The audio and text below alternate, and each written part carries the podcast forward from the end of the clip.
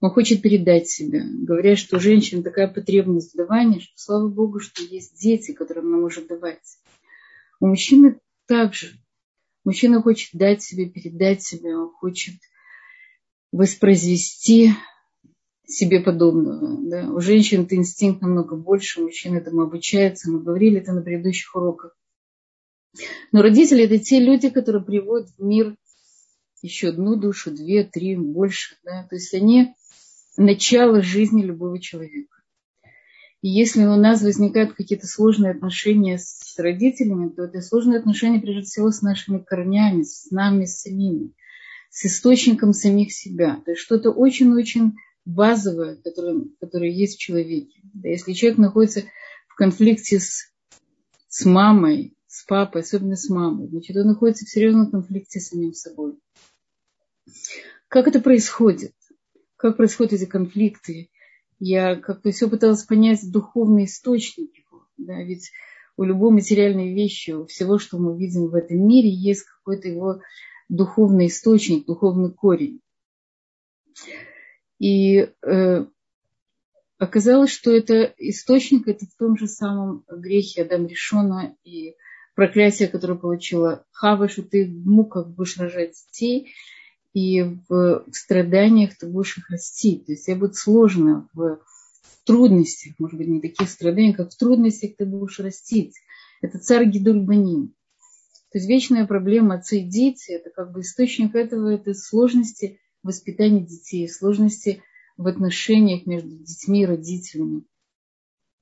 Откуда эти сложности? Откуда вообще идет источник самой этой мецвы Кибуду Рим?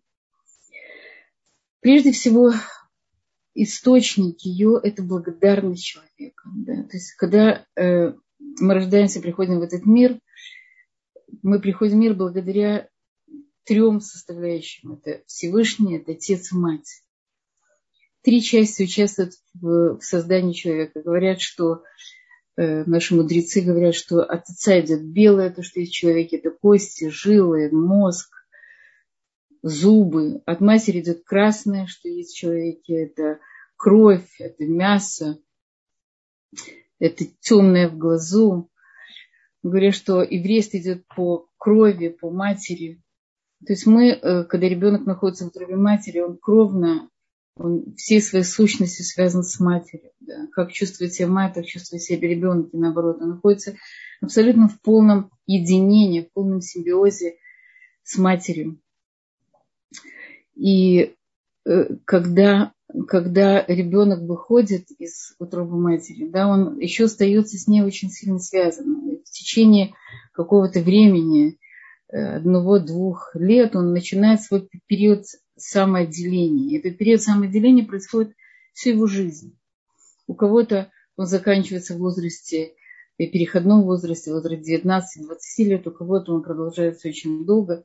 Опять самоотделение, это не называется, что мы становимся чужими нашим родителям. Самоотделение, что мы становимся более взрослыми, зрелыми, самостоятельными. То задача родителя – это прежде всего поставить ребенка на ноги, сделать из него его э, индивиду... помочь ему построить свою индивидуальность, поставить его на ноги, женить его, дать ему специальность и пустить его в огромный мир. Да, и потом идет заповедь э,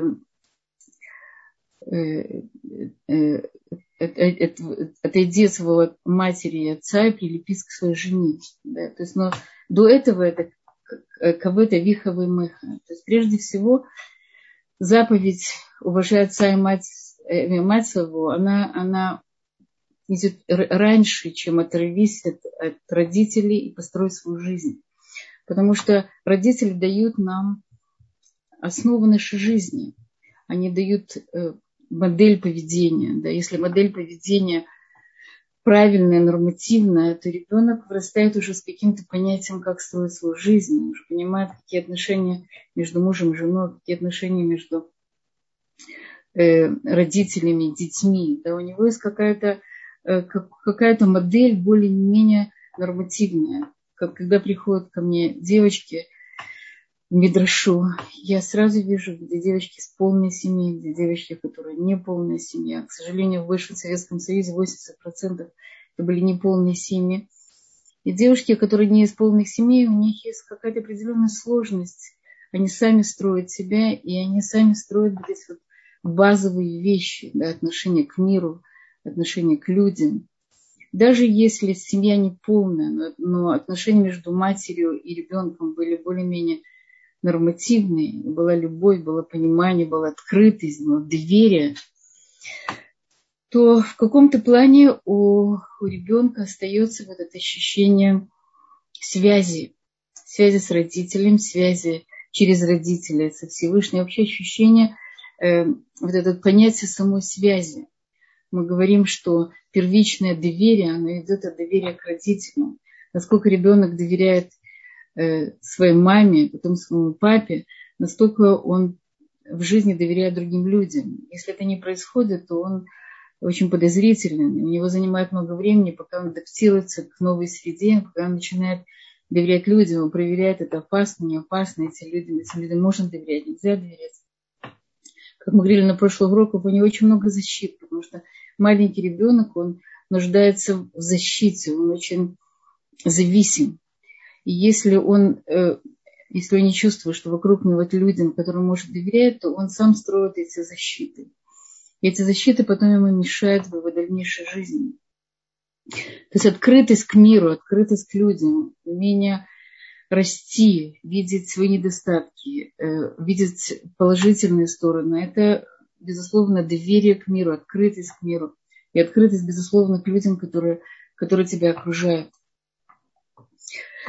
Э, когда ребенок проходит, опять же, свой первичный период единства с матерью, у него у него наступает, мы говорили уже много разных шуроках, такой сложный период, период отделения, когда с одной стороны он ощущает и должен ощущать вот эту связь с мамой, которую он должен был построить в период такого симбиоза единства, а с другой стороны у него уже есть какая-то определенная зрелость, он хочет, он хочет самостоятельности. У него ничего нет зрелости достаточно для того, чтобы полностью отделиться от родителей, но он уже начинает бунтовать, он проявляет свое настоящее я, свою личность. Мы говорим ханах нарли фидерко, воспитывать ребенка потому, кто он есть. И задача родителей, безусловно, дать ребенку, как бы подарить ребенку его самого, помочь ему стать тем, кем он является, кем он пришел в этот мир. Родители никак не могут ожидать, что ребенок станет точным их продолжением. Они могут дать ему то хорошее, что у них есть, они могут дать им и мы это даем на каком-то неосознанном уровне наши качества, мы можем направить эти качества в хорошую сторону, мы можем подкорректировать какие-то какие какие негативные части самого ребенка. Но, безусловно, самая главная задача, ребенка, задача родителя – это дать, дать ребенку его самого, то есть дать помочь ребенку найти самого себя, найти собственную уникальность, стать на ноги. Я не знаю, как рассказывала у меня была приятельница, у которой отец очень, очень хотел, чтобы она была значимым человеком. И он каждый день э, говорил с ней, как важен успех, как важно достичь чего-то, да, как важно стать чем-то, кем-то очень, сделать хорошую карьеру, стать каким-то знаменитым, ученым, важным, не знаю. То есть он ее программировал на очень такой большой социальный успех. Она выросла с ощущением, что, что это самое главное в жизни. И действительно стала очень успешно сделать все, что она могла. И своих детей она точно так же программировала на, на успех. Да, то есть мой ребенок должен быть успешный, это самое главное в жизни. Да, это не так важно, кто он, что ему нужно. Когда она хотела, чтобы ребенок сделал то же самое, что она занимался там, той же самой специальностью – я ее спросила, может быть, ему подходит что-то другое. Он говорит, какая разница? Это важно для рынка, это важно для денег, это важно для успеха. Меня никто не спрашивал, мне подходит или нет. И то же самое она передавала своим детям. Я не думаю, что это правильный еврейский подход. Но прежде всего наша задача как родителей – это прежде всего дать, дать ребенку, развить ребенка его те качества, для которых он пришел в этот мир, которых, которых у него, и для которого которыми связана его основная роль в этом мире. Откуда, откуда берутся конфликты, откуда берется непонимание, да, если вы читали Тургенева «Отцы и дети», то эта тема, она как бы все время идет с нами по жизни. То есть прежде всего в наше время мы говорим, что динамика времени настолько мощная, настолько сильная, что различия между поколениями они совершенно другие, чем были, знаю, 50 лет, 100 лет назад.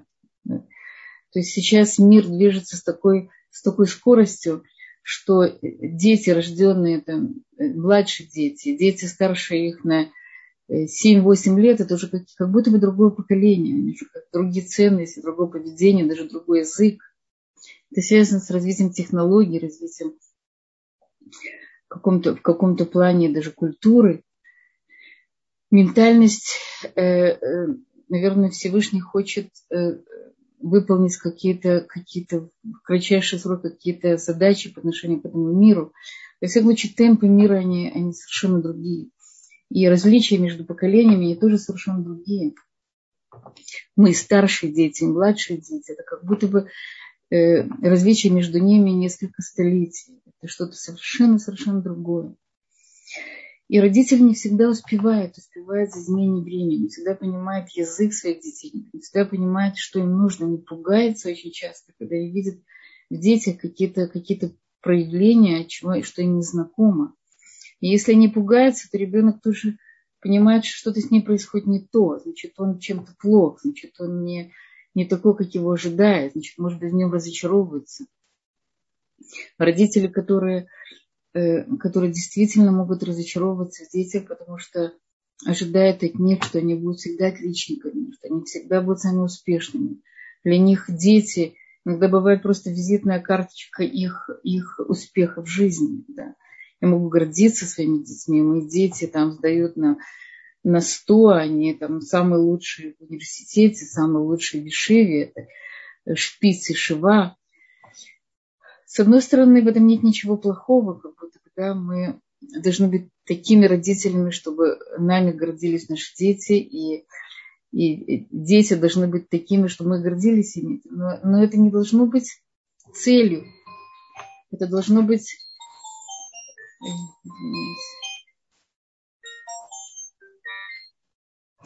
Это не должно быть целью.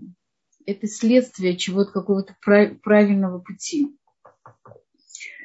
И, э, э, и, и, когда, и когда ребенок не соответствует ожиданиям родителям, он чувствует, что родители разочарованы в нем. И тогда он начинает вырабатывать себе комплекс э, перфекционизма. Да? Я должен быть всегда хороший, я должен всегда получать самые лучшие оценки для того, чтобы меня принимали, для того, чтобы меня любили.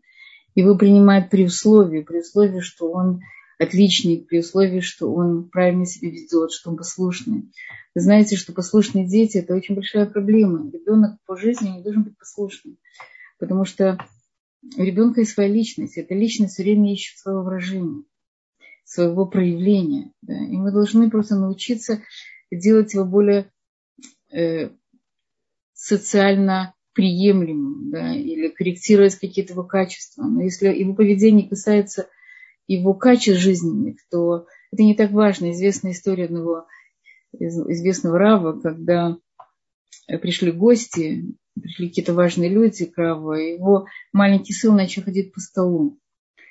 И все как-то пожимали плечами, почему он не снимет его со стола, почему не сделает ему замечание. Это как-то выглядит, выглядит очень некрасиво, невежливо, такой большой рав. Я нам сказала, вы знаете, это пройдет, этот ребенок вырастет, и он не будет уже ходить по столу это не, не, не главное, это не показывает его качество. Он просто шалун. И нужно дать место его шаловству, да, место, место его энергии, детской энергии для того, чтобы он как-то проявил себя. Говорят, что дети, дети, непослушные дети, они вырастают потом большими людьми, потому что у них есть энергия, которую они потом могут направить в какую-то очень правильную сторону. Да. То есть ребенок э, шалун, это ребенок, у которого есть много энергии которой есть желание проявить себя. И мы ни в коем случае, как родители, не должны э, в них это подавлять. Мы должны только уметь их правильно направить. Родители не тоже люди. Да, мы люди. И мы имеем право на ошибки. И мы делаем какие-то вещи, которые, э, которых мы пугаемся, потому что мы видели это в нашей прошлой жизни с нашими родителями. Не хотим ни в коем случае, чтобы это повторилось в наших детях.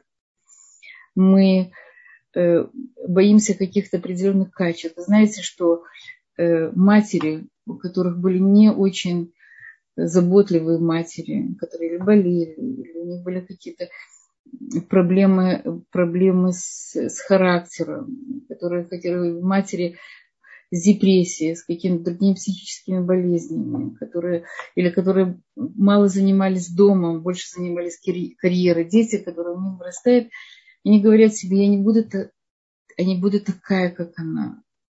Я не буду повторять свою маму. И тогда их материнство становится еще, еще гипертрофированным. Да? Они становятся не просто хорошими мамами, а какими-то очень, э, очень преувеличенно хорошими мамами. Да? Они ужасно боятся, не дай Бог, что, что я стану той мамой, которая была моя мама.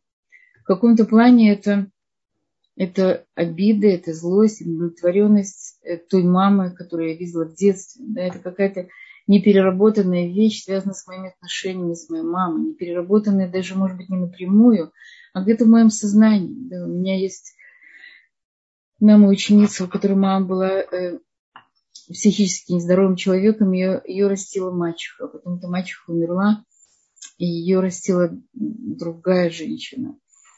И она выросла, выросла в общем-то, без мамы, построила сама себя. И у нее очень большой комплекс плохой мамы.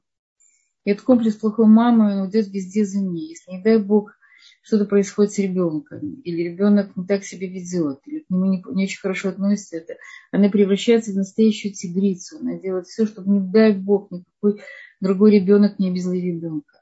Она даже в каком-то плане мешает самостоятельности своих детей, потому что она их настолько защищает от трудностей жизни, настолько у нее большой страх, что, что она будет той мамой, которой она и хочет быть. Что это даже в каком-то плане мешает детям расти, развиваться. То есть надо быть очень бдительными, что нами управляет. Нами управляет действительно осознанность, э, какой я хочу быть мамой, что я хочу дать своим детям, какими я хочу видеть своими детьми, какая моя цель. И со стороны детей, что я получила от своих родителей, да, за что я могу их благодарить, да, где эта точка, где я могу делать с чистым сердцем, большим желанием выполнять эту, эту такую важную митцву кибударим, да, где она будет действительно исходить из глубины моего сердца, а не из того, что я это должна. Где эта точка, где я должна переработать и понять, что мешает мне действительно выполнить в полной мере это митцву, любить своих родителей, живы ли, не живы, почитать их, понимать их. Мы несем очень часто много обид, обид с детства, непереработанных обид за то, что как бы не додали, не дополучила, не долюбили, не дообнимали, не доцеловали. У меня тоже знакомые, я очень много учусь от людей, с которыми я общаюсь, которые Э, мама не, не, не дообнимала. Ей очень тяжело обнимать и целовать своих детей. Она работает над этим, она делает все, чтобы это было легче. Но естественным образом у нее это не получается. Такие люди должны научиться давать больше, чем обычные люди, да, чем те, у которых это в крови. Они должны больше обнимать, должны больше целовать, должны больше проверять свою любовь. Потому что если они это не получили, им это делать намного сложнее. То есть если человек обучается делать это другим, он передает это сам. Мне кажется, мы говорили об этом на прошлых уроках, как важно э, дать то, что у тебя нет, дать это другим, тогда оно у тебя появится. Это как бы развить мышцу, которая у тебя слабая, развить качество, которое у тебя не развито. И прежде всего это увидеть э, тех, э, нам, как детям, увидеть тех родителей, которые, которые так старались нам что-то дать могли ли и не могли, были ли в состоянии, не были в состоянии. В тот момент, когда мы были маленькие, они дали максимально, что они могли дать. Самое интересное, что Всевышний проводит человека через разные этапы жизни. Когда он маленький, он себя мало осознает. Он такой беззащитный ребенок и все воспринимает только на уровне подсознания, мало оценивает ситуацию. И поэтому его подсознание полно разных непереработанных вещей. Когда он вырастает, он начинает уже больше управлять своим сознанием, становится более осознанным, у него появляется это качество дар. И он может уже корректировать те детские обиды, и то э, тяжелое, что он несет с собой с детства. Потом он, он женится, он выходит замуж, и он тогда э, становится тоже матерью, начинает больше понимать своих родителей, становится матерью, отцом, начинает больше понимать родителей. И в какой-то момент ловит себя на том, что те вещи, которые он не переработал, те вещи, которые он не любил, которые нравятся родителям, становятся частью его. Он в точности повторяет своих родителей, хочет, хочет, хочет он этого или нет. Поэтому так важно переработать вот эти вот какие-то тяжелые наши отношения с родителями или не тяжелые. Я говорю в общем, я говорю о каких-то проблемных. Безусловно, в большей части у нас есть хорошие отношения с родителями, которые дают нам, для которых, э, которые для нас являются источником силы жизни. Знаете, когда уходят родители, не дай бог, э, мои, моих родителей нет уже, сейчас ну, моя близкая подруга говорит родители, даже если они даже если они были больные, даже если они были очень пожилые, даже если они прожили тяжелую жизнь, наоборот, жизнь очень успешно, это всегда очень больно. В каком возрасте ты не было, когда бы это ни было, даже какие отношения бы у нас не было. Это было очень, это всегда очень больно, потому что мы теряем какой-то очень важный кусок себя, какую-то часть, очень важную часть нас. И мы в каком-то плане, это мое ощущение, мы теряем защиту. Да. Родители, они молодые или они пожилые, или они действительно могут нас физически защитить, или это только психологическая помощь, или это только кажущая нам помощь. Но родители – это какая-то защита своим детям, да, это какая-то духовная, не знаю, какая угодно помощь. И поэтому, когда родители уходят, любой ребенок переживает эту боль потери. Это очень-очень тяжело. Даже если ему было не так просто самим родителям. Поэтому, если возможно, уладить эти отношения при жизни, когда родители живы, когда с ней можно еще поговорить, когда с ней можно понять, почему они так вели себя таким образом, почему, э, почему они оказались менее такими четкими к нам. Знаете, что в бывшем Советском Союзе, это время, когда я росла, родители жили на уровне полного выживания. Да, им было очень тяжело заниматься детьми. Я помню, моя мама впервые услышала, что у меня есть какие-то, какое-то мое мнение, какие-то мои собственные мысли, что я какая-то отдельная личность в возрасте 19 лет. Понять и поговорить, просто сесть, поговорить с дочерью, как бы понять, чем она живет, о чем она думает, к чему она стремится, это было какой-то роскошью. Потому что они были заняты выживанием, они были заняты э, зарабатыванием денег, найти способ пропитания. Не знаю, это была достаточно сложная жизнь. Единственное, что грело меня, то, что я помню, меня не понимали на уровне слов, но я ощущала очень много любви. Любви еврейской мамы, которая давала своими взглядами, словами, объятиями очень много. Да. Не было диалога, не было понимания, что передо мной есть другая личность, человек, с которым я могу, могу взаимодействовать и которого я могу узнать. Это может быть мне очень интересно. Мы живем, слава Богу, в другое время. Время, когда мы много говорим о коммуникации, нечеловеческой коммуникации, как правильно строить, как можем обогатить себя. И самое главное, действительно, коммуникация – это дети и родители. Хотя действительно мы можем быть совершенно разными. Мы говорим, что наш праотцы Авраама был человек хесада, человек милости, давания, любви, расширения. Исхак, он наоборот, был человек суда, сжатия. Говорят, что Исхак равнал всех учеников э, Авраама Вину, то есть он был человек гвура, человек э, суда, человек сжатия. Да, это были совершенно разные люди.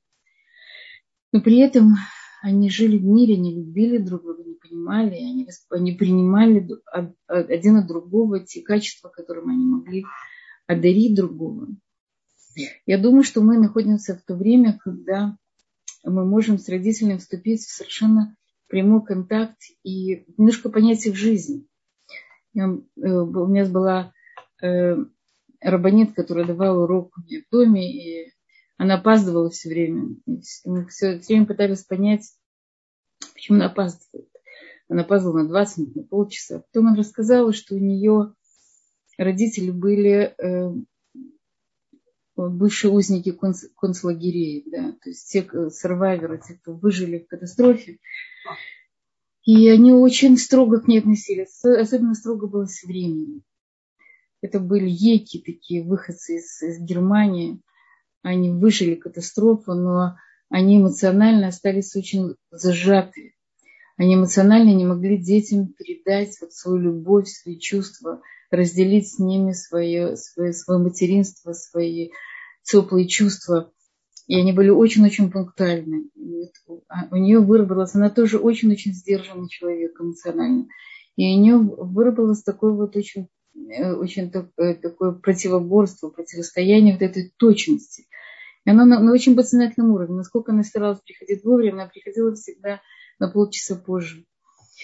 Поколение э, катастроф после э, поколение после катастрофы, они как бы почувствовали вот эту вот сухость родителей.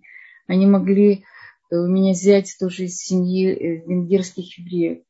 И он говорил, что он так хотел вот это тепло, так хотел почувствовать любовь. Ему это нужно было очень намного больше, может быть, другим детям. И он это не чувствовал, потому что они не умели это делать.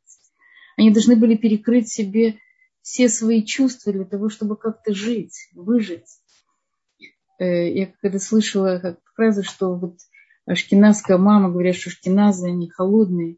Это совсем не так. Это посттравма катастрофы. Да. Еврейская мама, она всегда теплая, она всегда дающая. Но после катастрофы сердца были сжаты. Поэтому мама не могла дать то тепло, которое она хотела бы. И наши обиды часто связаны с непониманием той жизни, которой жили наши, э, наши родители, теми трудностями, которые они переносили. Да. Если папа жесткий или мама, которая не умеет дать любовь, то, как правило, они это не получили от своих родителей. Их не научили давать. Да. Они думали, что если они будут критиковать или не будут в жестких условиях растить своих детей, то они вырастят их сильными людьми. То если они будут их ласкать, говорить им комплименты, говорить им какие-то э, какие приятные, теплые слова, то и наоборот, они сделают из них избалованных детей, которые будут все время в этом нуждаться. То есть было очень мало знания, э, осознанности того, как нужно воспитывать детей. Было очень много Эм, физического, морального, психологического, на всех духовного выживания. И поэтому для того, чтобы действительно простить и понять родителей, нужно э, больше узнать о них. Э, я думаю, что очень, очень важно, очень важно разговаривать. Я тоже жалела, у меня ушли родители, ушли бабушки, дедушки, что мало, мало знаю о них. Да, то, что они рассказывали, я знаю. Но, может быть, посиди с своими родителями, бабушкой, дедушкой, но это в своих корнях узнать, откуда они пришли, узнать их семьях, подробности. Может быть, сделать генеалогическое дерево, даже если вы молодые. У вас впереди обычно молодых это меньше волнует. Но э, с возраста вам все, все больше и больше захочется понять самих себя, понять родителей, понять свои корни, понять э, какие-то части себе, своего я, которые вам еще не знакомы. Я хотела бы, э, опять же, если мы говорим о том, как, как простить родителей, э, дать какие-то какие советы. Да. То есть прежде всего вещи, которые родитель, который дал все-таки своим детям максимально, что мог дать, даже если нам кажется, что нам этого не хватило, это то, что он мог дать. Да? И самое главное качество, мы говорим, это качество благодарности. Э, Рабхайм Бриск говорил, что если у человека есть плохие качества, он может над ними работать. Но если у человека нет благодарности, значит, это просто не человек. То самое главное качество человека, особенно еврея, это благодарность. Мы должны быть благодарны родителям для того, что они пришли, привели нас в этот мир. Знаете, был когда-то э, в, в Америке скандальная история одного человека, который судился с родителями, а почему они его родили. Это, конечно, какая-то очень тяжелая история. Если человек, человек э, недоволен тем, что его привели в этот мир, можно представить, в каком душевном состоянии он находится. И, безусловно, такому человеку очень тяжело благодарить родителей, благодарить Всевышнего. Мы говорим, что в приходе человека в этот мир участвуют трое. Всевышний, мать и отец. И поэтому тот, кто, кто э, соблюдает заповедь уважать отца и родителей, он как бы продолжает свою жизнь, его удлиняется его жизнь. Потому что главная часть этого – это прежде всего Всевышним. То есть ключи к рождению человека – это в руках Всевышнего. Семья, отец и с матерью не могут ничего не сделать, если нет на это желания Всевышнего. Говоря, что, что э, у нас как бы э, всегда есть посредники, не всегда часто посредники между Всевышним и человеком. Ангелы, которые посредники, там, э, ангелы места, ангелы каких-то мецвод. А в, отношении рождения человека это прямая связь со Всевышним. И поэтому человек, который действительно благодарит, благодарит э, Всевышнего, благодарит родителей, что он пришел в этот мир, да, это человек, который в каком-то плане продлевает свою жизнь. Он говорит, я рад Всевышнему, что привел меня в мир. Спасибо, мои дорогие родители, что я здесь. Да, безусловно, есть история, когда родители не очень хотели своих детей. Есть история одной женщины, которая не хотела свою дочку, и дочка пришла в этот мир э, помимо желания матери. Она делала все, чтобы от нее избавиться, но не получилось. И родилась дочка. И дочка, безусловно, чувствовала себя ненужной в этом мире. Потом оказалось, что мать точно так же пришла. Мать пришла тоже в этот мир без желания ее матери, то есть бабушки. То есть несколько поколений, которые оказались как бы внутри с ощущением для чего, есть лишнее в этом мире.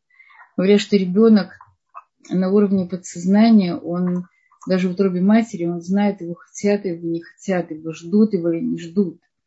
Я знаю, моя мама мне много рассказывала, что у меня старший брат, э, что она так хотели, так хотели девочку, что когда я родилась, это был самый большой праздник.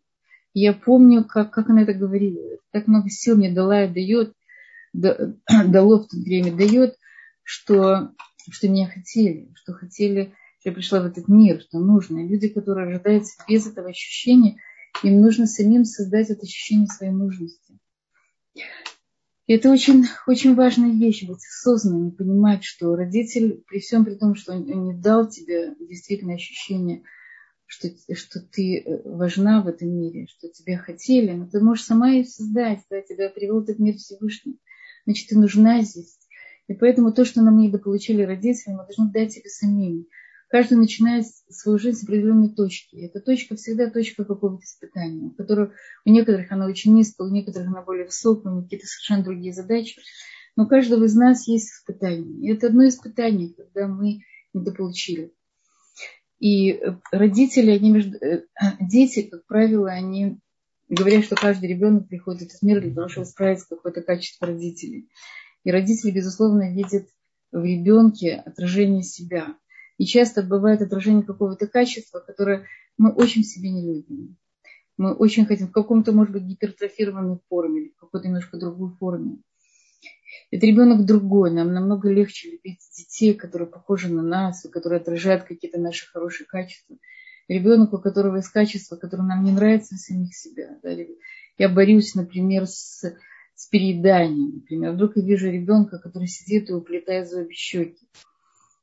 И я начинаю бороться с ним, вместо того, чтобы бороться с собой. Да? Я переношу на, на него свое желание не передать. Безусловно, мне жалко, что он ест еду, мне жалко, что он поправляется. Но, но прежде всего меня это задевает, потому что это есть во мне. Мы говорили уже много этой проекции себя в других. Поэтому дети – это наши самые большие учителя, так так же, как и муж. И мы, безусловно, должны ценить это, да, что дети – это зеркало нас. Мы можем построить с ними очень близкие отношения, через это тоже переработать какие-то свои качества. Я уже не говорю о том, что мы можем помочь им.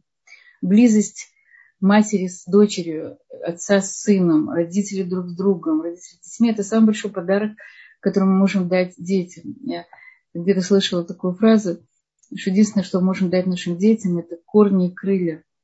Так родители – это и корни, и крылья. Родители могут дать это почву под ногами, могут дать им путь, могут их вдохновить к жизни.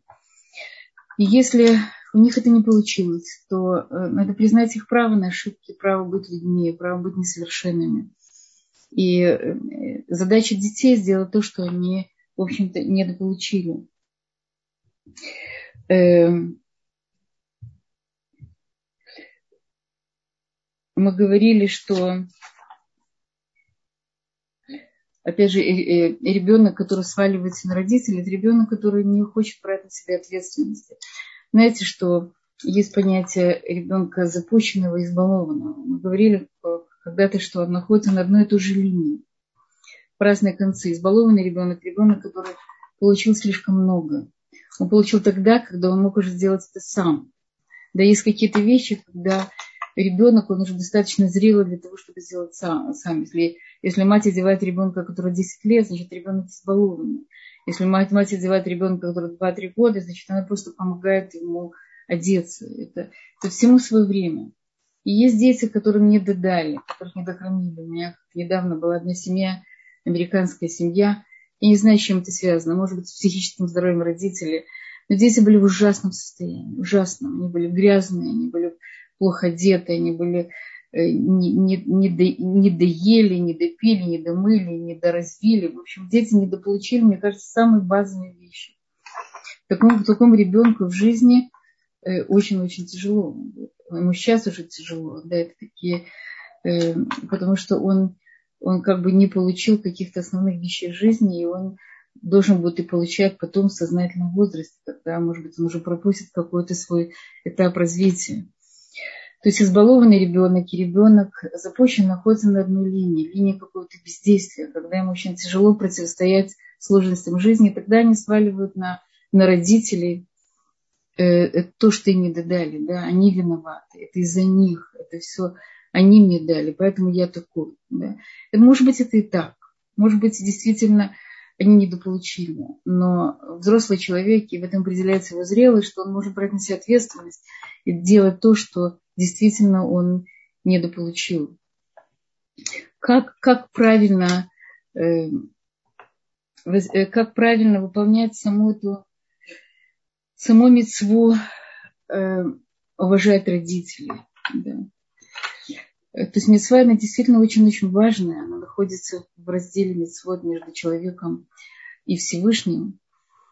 И э, некоторые даже из-за того, что мецва такая важная, был один большой раб, который уехал специально в другую страну для того, чтобы э, не провалиться в этой мецве. Он как бы помогал э, родителям по-другому. Я не знаю, это в общем-то, это как пример того, что иногда, опять же, родители не ставил родители одних, кто-то был с ними, я не знаю, не знаю подробности, но иногда родители отсылают своих детей в переходном возрасте для того, чтобы было легче им, детям стоять на ноги, и детям, безусловно, тоже выполнять мецву э, почитания родителей.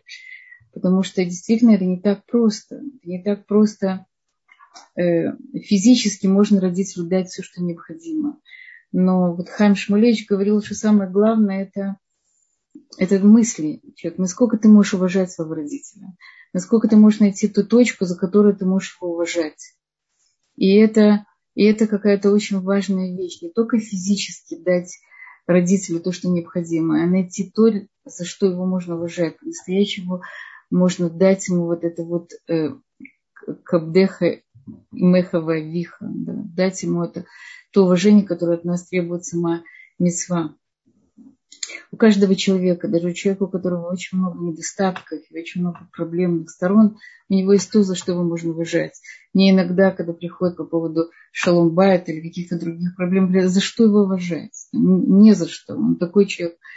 Никогда, то есть всегда есть в человеке какое-то качество, которое его можно его можно преувеличить, и можно за него его уважать. И этим ты даешь место хорошим качествам другого человека.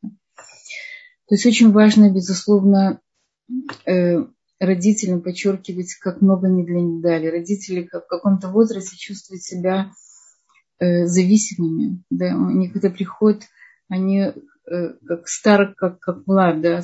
пожилой человек чувствует уже как маленький ребенок. Он чувствует себя в зависимости от от близких людей. Это такой тяжелый, тяжелый период жизни человека, потому что он все время привык давать, и сейчас он э, вынужден брать.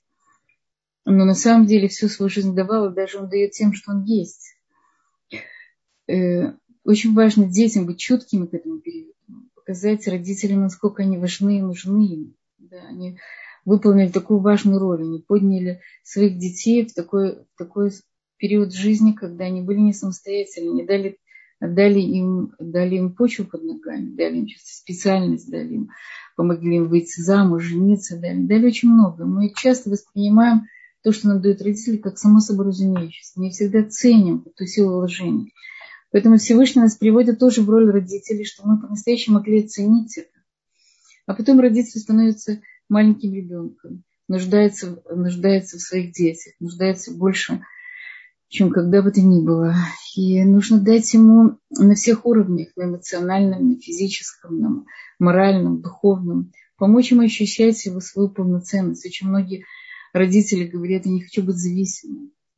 Я хочу умереть раньше, чем я стану быть зависимой, дай Бог. Они говорят такие вещи, потому что боятся быть зависимыми. Говорят, что один родитель может э, родить, воспитать, содержать десятерых детей. Десятерым детям иногда тяжело поддержать, содержать одного родителя.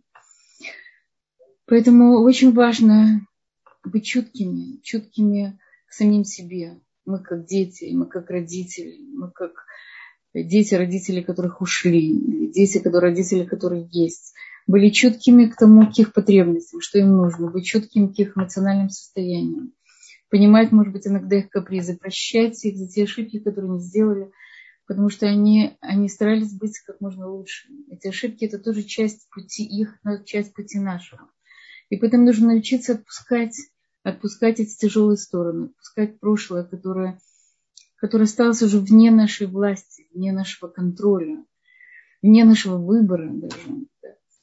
Дать этому прошлому идти, взять из него самое лучшее, вырасти на, на базе этого прошлого. Потому что все, что дает Всевышний, он дает для того, чтобы мы стали лучше, чтобы мы стали сильнее, чтобы мы выросли. Да? Мы говорили, что все, что нас не убивает, делает нас сильнее. Поэтому все испытания, которые человек проходит в жизни, они делают его сильнее. И если мы воспримем это как одно из испытаний, как какая-то непростая вещь, которую нужно было прожить и пережить, и будем благодарны нашим родителям за то, что они привели нас в мир, дали возможность нам прожить эту жизнь, стать, э, сделать какую-то свою важную роль, благодарить Всевышнего, что Он нас держит в этом мире, что Он дает нам все блага, блага. быть благодарными людям, которые окружают нас, благодарны Всевышнему, мы проживем полноценную нормальную жизнь и будем передавать ее дальше нашим детям, детям, нашим внукам, потому что это то, для чего мы пришли в этот мир. Мы пришли в мир по-настоящему благодарить Всевышнему, благодарить за те блага, которые мы получаем. И наши родители – это самые большие посланники Всевышнего. И э, я хотела бы на этом закончить. Если у вас есть вопросы, я была, была, была, была бы рада на них ответить. Спасибо большое, Хана. Да, здесь поступило несколько вопросов, сейчас я их озвучу. Что делать уже в взрослом возрасте, если связь с родителями с детства не было? Не было чувства, что они действительно семья в том понимании, в котором хотелось бы. Как закрыть в себе эту потребность в понимающих родителях? Я не, не думаю, что вы должны закрывать себе эту потребность. Я должна, если думаю, что родители живы, попытайтесь на том уровне, на котором возможно создать с ними определенную связь. Может быть, они вас не понимают на каком-то интеллектуальном уровне, может быть, не понимают на каком-то эмоциональном даже. Но есть какая-то какая ниточка, она должна быть между вами ниточка, может быть, прошлого опыта, ниточка каких-то общих воспоминаний, ниточка даже вашей крови, да, у вас, у вас есть кровная связь. И я думаю, что подумайте, где вы можете создать, на чем, на чем вы можете создать эту ниточку. Это очень плохо, если очень тяжело, когда у вас нет каких-то отношений. Может быть, это не очень большая близость, но хоть какая-то, хоть какая-то близость. Потому что если у нас нет близости с родителями, потом очень сложно создать близость, по-настоящему близость с детьми. Мы иногда даже не знаем, что такое близость. Поэтому постарайтесь найти эту точку, точку соприкосновения. Не знаю, может быть, на, на уровне благодарности найти то, что, то, за что вы можете благодарить. И на базе этого создать какие-то свои новые отношения позвонить им, сказать, я вам очень благодарен, спасибо за это, спасибо, даже если это будет выглядеть смешно и неожиданно для них. Но это может быть возможность создать какой-то какой-то канал связи с ними, пусть даже не самый глубокий, пусть даже не самый понимающий, но хоть какой-то. Дети и их родители, они разные, действительно разные. Но связь эта, она остается. Она остается в духовных мирах тоже. Говорят, что когда человек через 120 лет уходит из этого мира, его встречают его близкие люди. Они молятся за него, они просят за него, они, они связаны с ним. Мы связаны в этом мире, и в том мире. Поэтому я думаю, что лучше в этом мире все-таки восстановить с ними хоть какую-то связь, даже если она ее не было или она потеряна, хоть на каком-то уровне. Если вам это сложно, может быть, обратитесь к какому-то специалисту, который поможет вам отпустить какие-то э, какие обиды. Пожалуйста, есть еще. Спасибо. Да, следующий вопрос. Как избавиться от боли и обид из-за родителей? Умом понимаешь, а эмоциями нет. В таком случае может помочь только психолог. Вы знаете, есть ситуации, когда я могу сказать несколько упражнений. У меня будет следующий урок вообще, как отпустить, э, как прощать. Я давала уже когда-то уроки, я его повторю перед Йом Кипуром. Это очень важная тема. И в ней вы больше узнаете разные техники. Я могу вам сказать об одной. Можно написать письмо э, родителям. Письмо полное боли, полное тех слов, которые хотели бы сказать. Да, вы можете спокойно писать, потому что в это письмо не отправите. Да, просто выложить вот этот гнев, эту боль, э, которая есть у вас в душе. Потом написать, э, написать письмо, как будто бы от родителей, что они бы ответили на это письмо. Как будто вы с ними беседуете, ваш диалог. А потом написать третье письмо. Это письмо «Я взрослая, пишу себе маленькое». Я взрослая, уже более разумная, осознанная. Я разговариваю с собой маленькой и объясняю ей, что, э, что жизнь это такая вот непростая сложная штука, и что у тебя, у тебя будет все хорошо. Я как бы создаю свой диалог, внутренний диалог на письме. Это очень хорошая техника. Значит, первое это письмо родителям, второе письмо от родителей, чтобы они вам ответили. И третье письмо я взрослая пишу себе маленькое. Это одна из техник. Техник очень много. Это, безусловно, процесс. Если есть очень много, очень много боли, обиды, то это тяжелая рана, которую невозможно сказать себе, будь благодарной, отпусти, люби, понимай. Это тяжелый сложный процесс. Иногда это нужно психологам, иногда можете сделать сами. Послушайте следующий урок, который я дам, может вам поможет. Я буду давать больше техник прощения. Но сделайте это обязательно, сделайте, потому что ваша жизнь станет совершенно другой. Пожалуйста, если еще. Да, есть еще вопросы. Э, спрашивает нас с точки зрения еврейского закона, как проявлять почитание родителей, если они остро против моего соблюдения и крайне негативно высказываются о Торе обо всем, что с этим связано, доходит даже до Авадазара. Один из родителей вообще прекратил со мной общение из-за этого. Это действительно очень тяжело. Это тяжело, это встречается в семьях болит шува. Для родителей очень тяжело, они как будто бы, как будто бы вы бунтуете против них как будто вы не принимаете их. А может быть, это связано с тем, что они соблюдали или соблюдали их родители, и это какие-то их непереработанные э, страхи, как правило. Э, я думаю, что вы должны сделать то, что вы можете. И если они против, значит, вы не приглашаете их в шаббат, вы не приходите к ним в шаббат. Но в обычное время вы на каком-то гуманитарном уровне, человеческом уровне помогаете им чем что можете, не обращайте внимания на какие-то выпадки, не считайте себя более достойной или высокой, потому что вы соблюдаете или нет. Помогайте им на каком-то человеческом уровне. Если родители не разговаривают с вами, вы ничего не можете с этим сделать, это как бы не в ваших силах. Но на том уровне, на котором вы можете, да, говорить им нормальные слова, говорить с ними на другие темы. Показывать, насколько Тора сделала вас лучше, насколько вы более чутки к ним несмотря на то, что они против этого. Не, не общайтесь с ними на, на тираническом уровне, общайтесь на человеческом. Да, чем можно тебе помочь физически? Посылайте им подарки, говорите им приятные слова, благодарите за то, что не давали. Не обращайте внимания, потому что у родителей, скорее всего, очень много боли, каких-то какой-то их непереработанной, их личной. Очень многие родители, если у них хорошие отношения с детьми, они идут за ними в, тираническом плане и помогают есть родители, для которых это просто вызов, да, это, вызов нашей жизни, это вызов нам. Ты пошла против нас, ты не делаешь, как мы говорили, это, это контроль, это шлита, это неправильные такие отношения.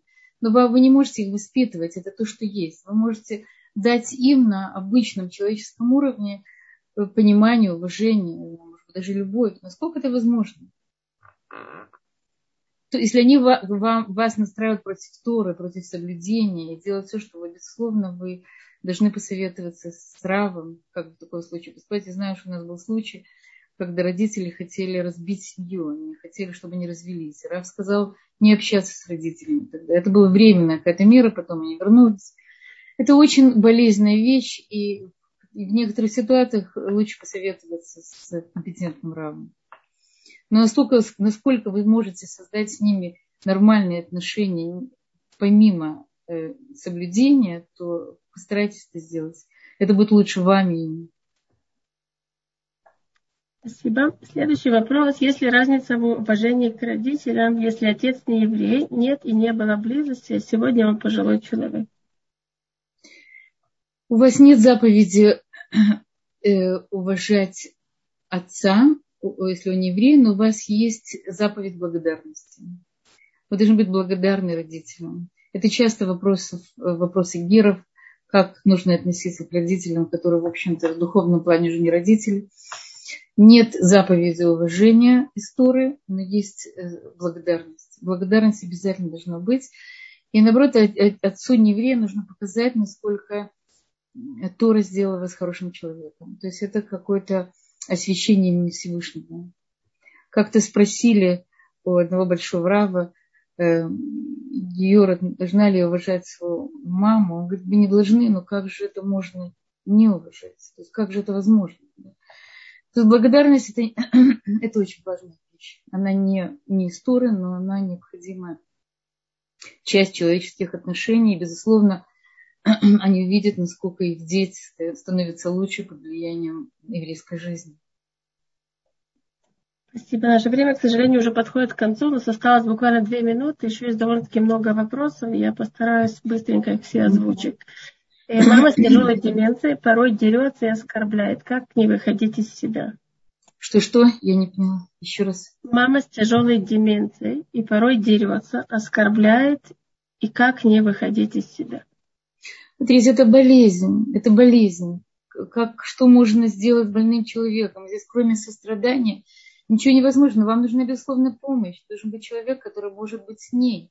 И знаешь, когда есть тяжелая деменция, кто-то кто рядом.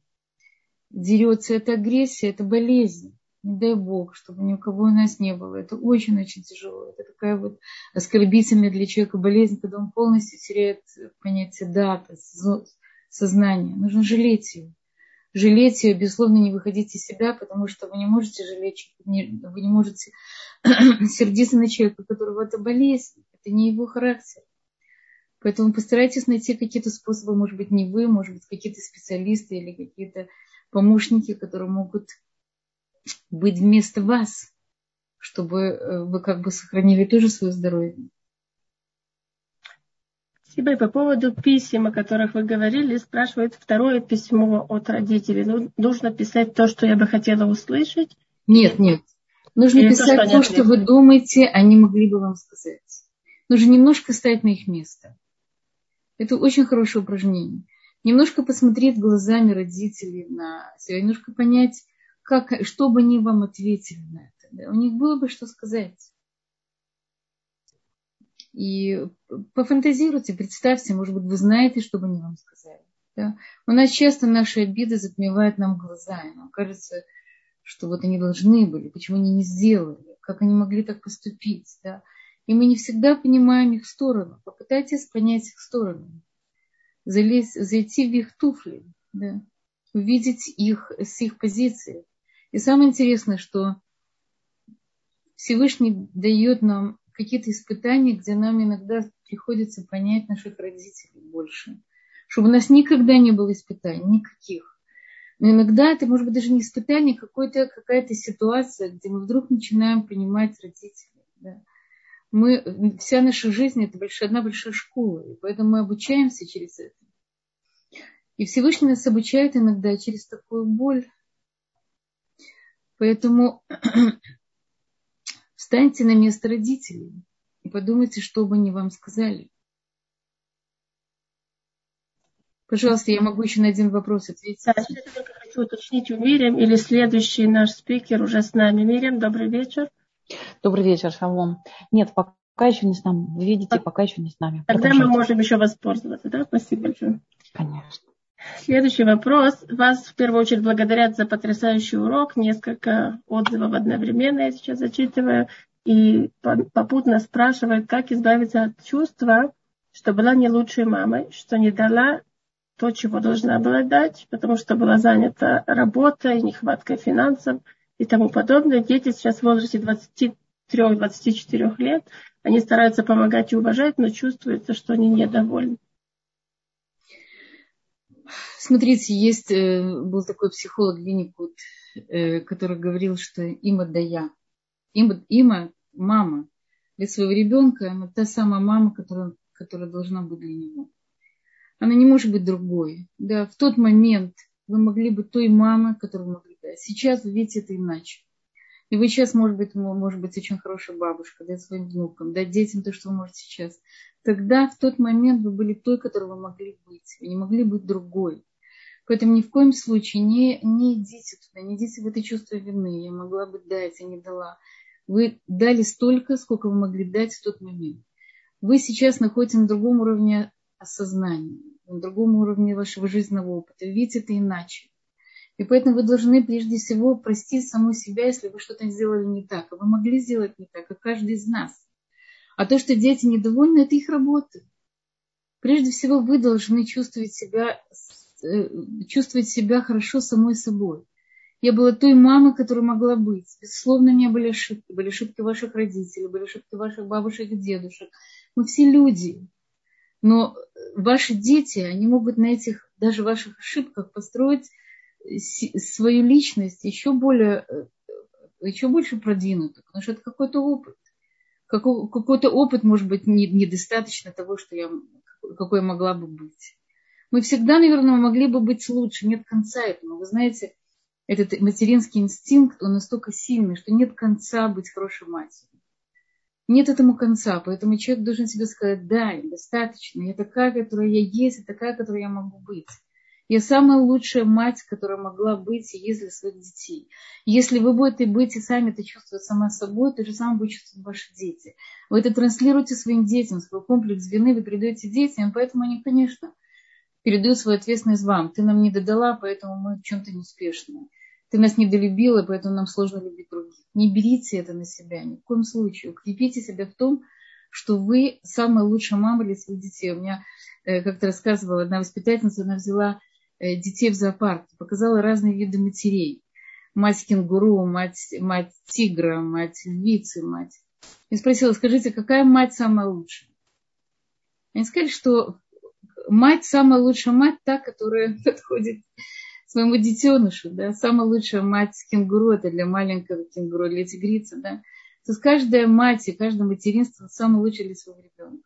Если она не дала то, что она могла бы дать, значит, это, это, это испытание ее, испытание детей. Я не могу через это только поднять себя. Нужно относиться к этому только так. И ни в коем случае не уходить в вину, потому что это только Э, это забирает все силы, ничего не дает. Это абсолютно деструктивная вещь. И дети, можете поговорить с детьми об этом, только не оправдываясь, не оправдываясь, рассказать немножко о себе, о своей жизни. Ни в коем случае не оправдываясь, потому что вы должны ощущать, что с вами все в порядке. Пожалуйста, я думаю, что уже пришло время, да? Да, наше время истекло. Раб Ария уже находится, я вижу, с нами. Поэтому большое-большое спасибо Хане за замечательный урок. Как мы уже сказали, тема следующего нашего урока это будет о прощении перед Йом-Кипуром. А сейчас мы приглашаем вас на следующий урок Рава Ария и Аминова на тему раскаяния. До новых встреч и большое-большое спасибо всем за Дорогие друзья, всего самого лучшего. Если у вас какие-то вопросы остались, может быть, на следующем уроке. Эта тема очень большая, очень полезная. Я буду рада вам ответить каким-то, каким, каким-либо способом. Всего самого лучшего и всего хорошего. Увидимся. До свидания.